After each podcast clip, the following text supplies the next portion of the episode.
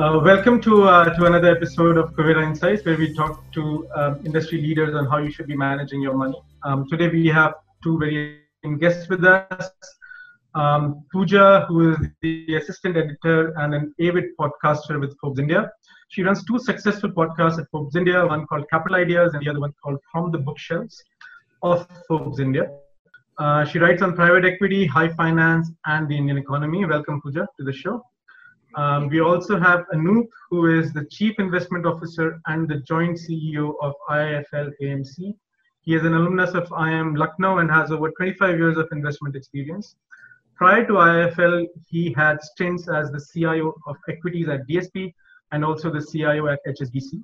Um, in the past, he has been featured amongst the top equity fund managers in the country. So, uh, welcome, Anoop. So, um, starting with Anoop, right? For someone looking to time market moves, right? What would be your advice? I mean, is it possible? Can you do that on a daily basis, on a monthly basis, even on a business cycle basis? So the interesting thing is, uh, you know, over the last 24, 25 years that I've been investing, uh, this question has come up permanently, literally from right. that I joined this industry. You know, is this the right time to invest? What returns can we get? And uh, what's the downside here? I mean, these three were standard questions you would get in different ways, but essentially those are the three questions. And interestingly, over the last 24, 25 years, um, you know, there's always been something to worry about uh, as they say, markets climb walls of worry. It's just that everything that you worry about changes over time. Uh, we've seen enough over the last 24 years, which looked really ominous for markets, and you know kept playing on people's minds from a timing point of view. But eventually, markets are where they are, and uh, a lot of these events come and go essentially. So what we realized is that it's really very futile. Was our learning over time to try and assess every event and come out with a very long-term market view based on that. Now, most of this is hindsight analysis. You know, a lot of us also, you know, because we're in the market, we're expected to explain what happened on hindsight, and we all study it and sound like experts at the end of it. But it's all hindsight, explaining a situation that has happened. The ability to predict something uh, is is very low actually because new things keep happening. So essentially, uh, just given all of this context and the point that a lot of time is spent in answer, asking these questions where, frankly, there are no good answers to, we thought uh, we'd actually try and provide some perspective to it through um, you know a slide that we call time, volatility, and returns to answer those three questions of is this the right time, what returns can I get, and what risk do I carry. So uh, as I mentioned, so three points were related to timing, uh, returns, and uh, the risk or how much downside, which we measure as volatility. So we said three variables time, return, volatility. Let's throw that onto a chart together and see what it sort of tells us. And what we came up was uh, with this uh, chart, which is uh, a relationship between time, volatility, and returns. And I'll just explain this very quickly. So on the x-axis, you'll see that uh, are different time periods: one year, two year, three year, five year, seven year, ten year.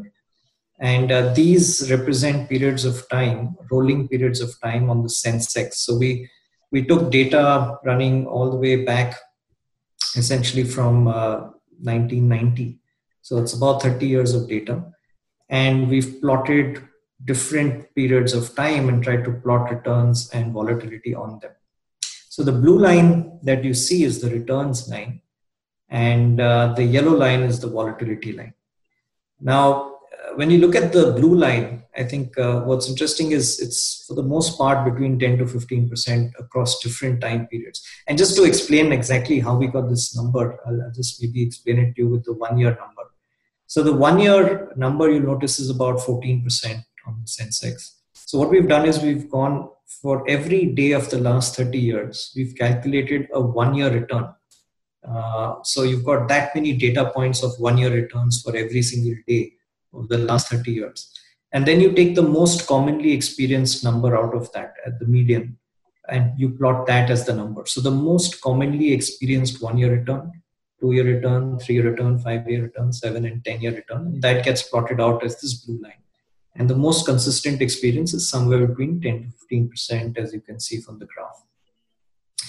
The uh, volatility line, those a very, very different picture. Uh, the one year volatility is as high or north of 35%. So right up front, it tells you two very clear things. Number one, uh, if anyone gives you a 12 month view, please take it with a big pinch of salt. Uh, because with 35% volatility, it's almost impossible to get it right. There are just too many events in the short run that you won't be able to predict. Um, and uh, at least in my 24, 25 years, I haven't come across anybody who's been able to consistently predict the market in sort of 12 month cycles. So uh, that's number one. So, you know, 12 month views, you'll get them uh, a dime a dozen, but uh, please, uh, you know, take them with a pinch of salt. Uh, the second thing it tells us is actually equities is probably not an asset class worth even investing into from a one year point of view. Uh, because why would you buy something which has a return, median return of about 14% uh, with 35% plus risk attached to it? You know, if you look at it in risk reward terms, it's two is to one against you. So why would you buy something? Uh, normally, the principle should be in any investment you make, you want a risk return in your favor. But interestingly enough, uh, what you will observe through that graph is as you start pushing out the time horizons, the yellow line keeps coming down, the volatility line keeps falling, whereas the return line is still fairly consistent. And from the uh, little under six years onwards, uh, the return line is actually consistently ahead of the volatility line. So the interesting thing is just mathematically, you know, a lot of people also ask us, what is long-term investing? How do you define it? Different people have very different definitions. But just from a pure risk reward point of view and mathematically looking at the last 30 years, what it has suggested is that six years and above tilts the risk reward of investing in your favor, at least as far as the Indian market is concerned. Um, if you look at mutual funds, it's actually a slightly better picture than this. We haven't plotted it here, but on average, I, I would assume most mutual funds would have beaten the index over this time period, 30 years, and uh, probably in the vicinity of about uh, maybe 2 to 3% above the index returns with similar levels of volatility. So if you sort of extrapolated a mutual fund graph onto this, uh, the cutoff period for this risk reward to be in your favor would probably be about four and a half years or so. And interestingly, if you look at all the good funds, or most of them, especially my where I spent uh, the bulk of my time, my previous employer, uh, we never had uh, a single period of time where, on a five-year basis, we delivered a negative return. Even if you invested at the absolute worst point of the market, over a five year period, at least you came out with a positive return. So, five years and above, the risk reward starts working more in your favor uh, from a mutual fund point of view, and about six years from an index point of view is the basic uh, point to make here. Uh, and this actually, uh, you know, in fact, what we normally tell investors, therefore, is that you know the returns are pretty straightforward. Uh, in fact, that's the easier part to gauge for markets because you know, corporates want to create value over time. That's the whole idea of running a business. So value will get created. Uh, the challenge is really navigating the volatility to get to that return.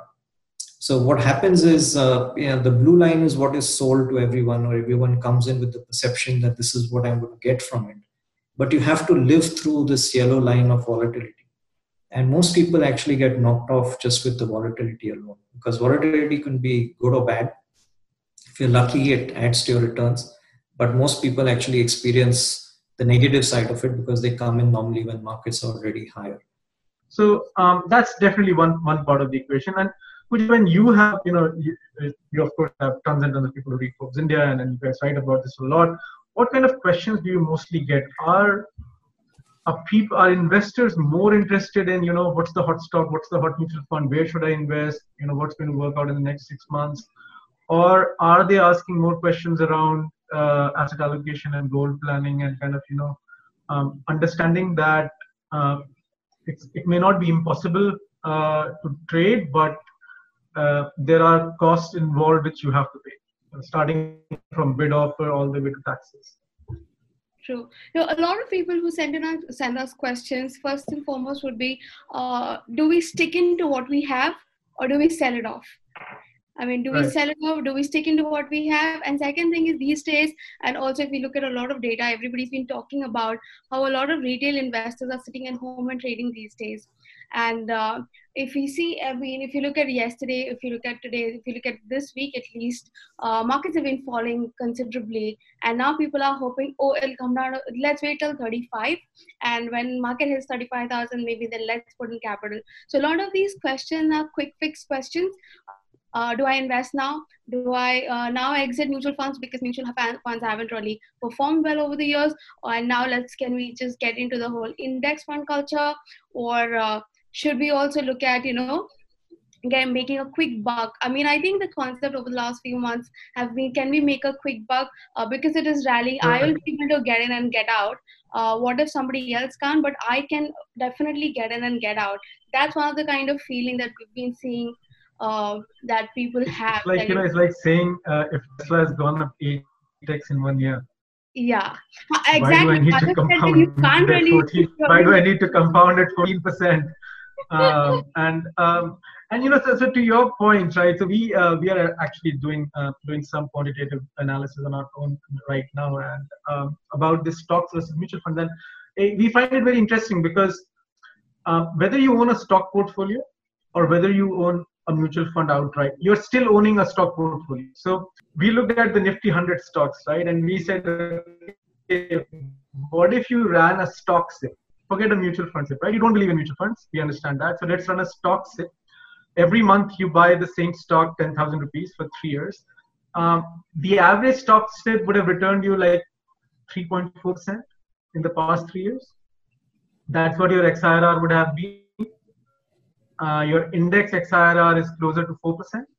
So I think um, uh, I, I, find that argument sometimes very, uh, very entertaining when someone says that um, uh, mutual funds, which is just a basket of stocks at the end of the day, it's you're, calling it or ETF, which is again just a basket of stocks at the end of the day, will not make you money, but stocks will make you money. So it's almost like saying, okay, uh, at the ingredient level, it's really good, but the meal will turn out to be bad. Uh, so how do you guys handle that? I mean, how, how do you handle these questions when you get these questions about people inquiring on, you know, um, 35,000? Like, how do you say whether that's a good number or not? You really can't say that the best part uh, you can talk about to them is the fact that you know you have to look at long term investments and what is your personal goal. Uh, some people have these goals like you know i need to save capital for my daughter to go to college or for my daughter to get married etc people have their separate goals. For example if i'm looking at you know if i want to go to college if there's somebody 20 i remember this question coming up from someone. Uh, he wanted to go to college after a few years and he had x amount of money but he was looking to go to us for his studies. So obviously he needed 3x more than that. But you can't tell anybody. You can make 3x and you know you should do these four stocks and you'll be able to do 3x and that's how you can pay for your college. Uh, that's absolutely not really happening in a lot of places. But what we can suggest to them is that you know uh, if this is your goal these are some of these stocks that have performed over the years. This is a six year ten year view. And then if you would like to take that view that's your obviously personal call. But it is quite impossible to imagine that you know nobody can really time the markets you have to just keep going with the flow so the, the biggest challenge actually of investing is more psychological and behavioral. You know, I think uh, there are enough smart people who can figure out businesses, who can look at valuations and all those sort of stuff. I think it's really it comes down to temperament eventually to a large extent. And you know, serious long-term investing, as they often say, is like watching grass grow or the paint dry and type of thing. So you know, the, the lesser the activity, the better actually it is for you. But that doesn't appeal to everyone because you have daily prices, you have movements, you have news channels blaring things out all the time. So all of that sort of incites action. So the only thing that you could do, frankly, if you if you have to, uh, you know, somewhat uh, want to be involved somewhere in that, is to very clearly compartmentalize the two. It's a bit like our portfolios. When we even construct portfolios, we actually have different compartments in our portfolios. So the way we treat let's say cyclical businesses is very different from the way we treat defensive businesses we like to buy and hold defensive businesses but we may want to trade a little bit more actively in a cyclical economy sensitive business for instance so you follow a pretty much similar approach with your portfolio which is you know you define what is your long term or you know the part that you will just park. And uh, you know you can define a small corpus for you to act but just make sure they don't mix at any point in time so that temperamentally you're not you know juxtaposing one view against another. Um, so that's uh, typically you know maybe one potential way of doing this. Uh, but more most importantly i think when you're investing the first thing to assess really is your risk tolerance. Uh, you know the returns as i said still come by. That's not an issue the question really is how much risk can you handle? How much of a drawdown can you handle? And that really determines uh, if, i can interject how do we decide which risk bucket to kind of you know, start you on yeah, so I mean, listen, everyone who comes into the market, by the way, starts off as a long term investor in their minds. And then you realize, you know, uh, once you go through a bout of volatility, really what your tolerance is from a long term point of view. But uh, but having said that, I think you know the, the, question really is how much can you afford to lose? That's pretty much it. Uh, how much impacts your life dramatically based on taking a loss? I think when you enter equities, just because it's the volatility that you have to live through, I think the first question is how much of a loss tolerance can you take without it dramatically altering your lifestyle? And um, if if that capital, you know, tomorrow it got eroded, um, you know, then if it's going to put you back too much, maybe that's not the amount of capital that you should have exposure to, for instance. And uh, you know, to our mind, the biggest drawdowns that we've seen. Uh, I mean, just to try and put some numbers, and I'm just thinking of the top of my head here if you look at the last 40 years of investing in India, uh, the biggest drawdowns, they've been, uh, drawdown is what we define as a 35% or more correction in the index. Uh, there have been seven instances in the last 40 years, including the one that happened in March. So it's not something that happens very often, but when it does happen, you can lose a fair amount of capital at an index level. At stock levels, it can be even worse, but at a broad level, we're talking of about a 35% drawdown and uh, we've seen that you know that's the sort of tolerance that you have to effectively come in with so i can can i afford to lose 35% of my portfolio assuming i've just come in at the worst possible time. And uh, can i sit through that and still manage to keep it going for myself till the time it comes back? If i can't tolerate that then probably you know it's not the place to be. Or at least you have to adjust your uh, your exposure accordingly. Fair enough. Uh, Pooja, like I mean, you've been tracking investment for a very long time, right? Uh, is there something that you've seen that works, uh, and you know anything that you think that okay, maybe um, at a macro scale you can make uh, an argument that you know markets are 95% efficient, blah blah blah blah blah. But there are certain opportunities available if you're smart or if you're you know uh, if you want to be more active. Um, and do you personally think that is it easier to select stocks versus selecting mutual funds, um, or it's equally hard? Doesn't matter. First, I'll come back to the one point that you said before. You talked about right. how mutual fund is a basket of stocks versus what right. you're picking is a single stock that you're picking. I think the problem uh, is that you know over the last few years, for example, I started uh, doing mutual fund SIPs when I started my career in 2008. So when the markets right. tanked, it was my first SIP. So maybe I was quite lucky to get into a time when everything was down, and I, then that's when I started. So I believe that right. you can always make money. But right. the problem is, over the last in the last 12 years, what I've seen is that a lot of our mutual funds, if you go back and you know just run an Excel on all the mutual funds that you have in your portfolio, and you will see that your returns, some the older ones would give you around 12, 13 percent post tax also, and then there are some over the last five years which have given you return like 1.2 percent, 3.2 percent, and that that's when you think, how do I deal with this return versus what I used to get. So then you think, okay, maybe the fund manager doesn't know what he's doing. Let me take things in my hand and let me decide my own future. So I think that has also happened a lot because people believe that why am I paying a fund manager? You're taking money from me to manage my capital. I am not a rich investor. I am just a small time investor trying to do my SIP with you, and yet you can't make money aren't you supposed to make money for me so my point was let's just take things in my hand and let's just decide what to do with it. And so firstly uh, one is as i told you sipping in your entire stock. For example you can't have like 20 like i don't promote i mean i'm not going to say you have 20 but if there's one company that you like or you identify a few one or two which is what i've done i found two or three companies which i believe in and i believe that they are going to do well over the next five years six years seven years uh, some of them are banks some of them are companies that I think are okay. So then you, whenever they go a little down, you feel comfortable around it. Just go buy it. Just go buying it, and maybe in five six years it will perform. And if it does not perform, I am to blame myself rather than blaming someone whom I don't know at all. Okay, effectively, what's happening is what we are seeing is that a lot of these Robinhood traders are not people like you who are who have done this for a very long time, who at least understand finance, who are working in the financial industry. Uh, majority of them are, are, are thinking of this as, um, hey, you know what, this stock never goes down, kind of a deal.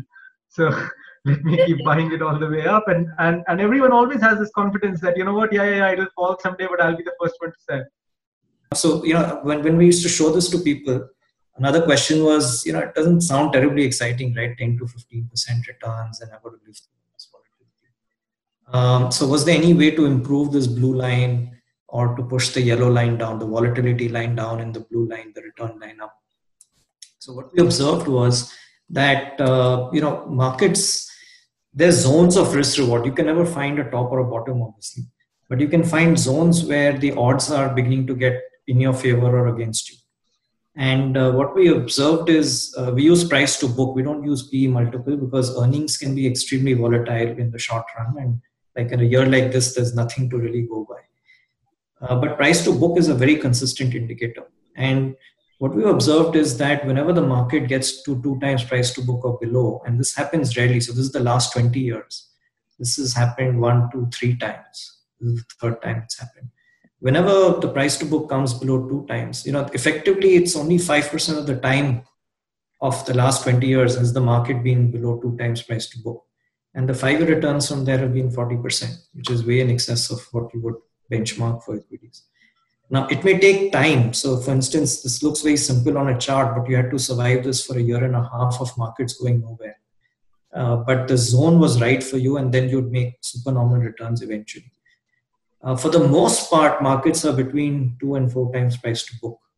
Uh, so, 52% of the time it's between two and three, and 31% between three and four. And right now, we are at about 2.7 so we're somewhat in the range where your returns are more in line with the average, that blue line that I showed. you. And conversely, as you keep going higher, above four times price to book, we actually raise a red flag at three and a half times onwards because we've observed that you know around three and a half also the risk reward starts changing. But four times and above, the market is again doesn't spend too much time there, and your future returns are way below even fixed income returns. So uh, that's the range we normally save. You know, if you're if the markets are four times price to book and above, that's a damn good time to start uh, thinking about your asset allocation. You'd be, it's almost certain you'd be very bullish at four times price to book, and everything you'd be hearing would be good. That's just the nature of things, and you'd be tempted to invest, and you would have seen a lot of money being made by others already, and therefore, you know, let me put some money in this, some quick money to be made. But that's where you lose. Those are those big wrong decisions and close to two times price to book or below is where the fear is maximum, the uncertainty is maximum, uh, everything looks bad to you, but that's the time you will end up making money. So just following the simple price to book on the market itself, to our mind, is a very good uh, indicator for you to be able to just assess whether you're setting yourself up for a big loss or for a big gain and for the most part there's nothing much you can do between two and you know three times or three and a half times price to book. You just say listen i can't catch every 10 15% fall. So forget it. I'm just staying the course. And that's really to our mind the best way of investing at least looking at uh, the past. I can talk about listed equity funds. They have track records. Uh, you've got a lot of good listed equity funds with 20 25 year track records of 18% 20% cagr which is better than you'd get from most companies. So I, I, sometimes wonder why mutual funds really have got as bad a name as they seem to keep having from time to time. Uh, given the fact that over really long periods they've actually done exceptionally well. The challenge really is that people come and go and invariably will come and go at the wrong time, and therefore their experience from mutual funds. When you look at the weighted average returns on the flow into mutual funds, it's a very different number than what any mutual fund will show you on paper as its point to point returns over a 20 year period. That's the challenge. Um, I'll give you one example since we're talking about it, and I'm going to quote from my previous employer again because I spent most of my working life there. Uh, so we used to manage a fund called the DSP Equity Fund, um, and this was launched in 1997. In 2017, when we completed 20 years, uh, the fund had delivered close to a 20% CAGR over 20 years, right? So it was an outstanding return. We were up, uh, you know, 60 times or something from whatever you invested in. And uh, the uh, when I when we completed 20 years, we thought let's just go back and maybe write thank you notes to everybody who's been with us on this entire journey. And when we went back to see how many investors stayed with us from 97 to 2007 uh, to 2017, uh, I think there were less than 20 people of the wow. portfolios we were managing. And uh, some of those people were people who had forgotten they even held the units. That's the only reason why they lasted 20. so that just shows you how uh, you know markets in a way are designed to knock you off from long-term investing because it's going to keep throwing news at you, analysis at you, fear at you constantly and uh, you know you're going to try and every time you try and respond to a stimuli like that the chances are you're just going to stray off path uh, and you know we, we always say this the risk is actually entirely in the control of the investor. From that chart that i showed you if you just give it time the risk dissipates automatically and you participate in what you came in for because businesses do grow over time. But you know if you're going to try and time a business every year you're not going to be capturing the business cycle. You're just capturing the volatility. That's what you're playing. Then you might as well whether you're in a casino or the stock market really doesn't make a difference. Having predictability in losing money is as hard as having predictability in making money so if someone can say that you know what i am the a claim saying that i'm the worst investor in the world that everything i buy i lose money in um, effectively you're saying is that I, I need to buy everything else except what you've bought and I'll actually beat the index. So um, uh, people people always you know I mean, these examples uh, they're, they're fun examples that you know uh, and, and pretty sad for the person who invested in multiple PE funds and lost in all of them. But um, having predictability as a bad investor is actually equally valuable to a uh, asset management company as having predictability as a good investor and both are equally hard right so, so both are so, um, uh, if you know of friends who have consistently lost money in stocks i would love to talk to them and, and find out how because that might have some value as well uh, it's uh, it's not it's not easy to do either ways um, so uh, having having said that i think this was a fantastic discussion discussion i think uh, um, there, there are there are certain of course behavioral biases that kind of push us to invest more. I think Pooja made a very interesting point that people are a bit disappointed.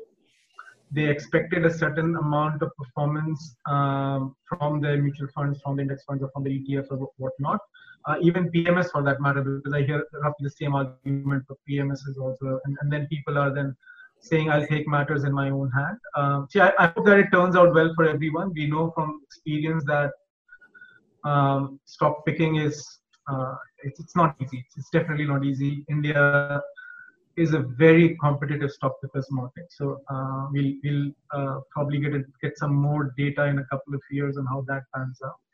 But uh, thanks for uh, thanks for coming on the show, Anu. Thanks for coming on the show. That was, uh, Thank you fun. so much, Gaurav. It was fun. Thank you, Anu. Thanks, thanks, Gaurav. Thanks, Pooja.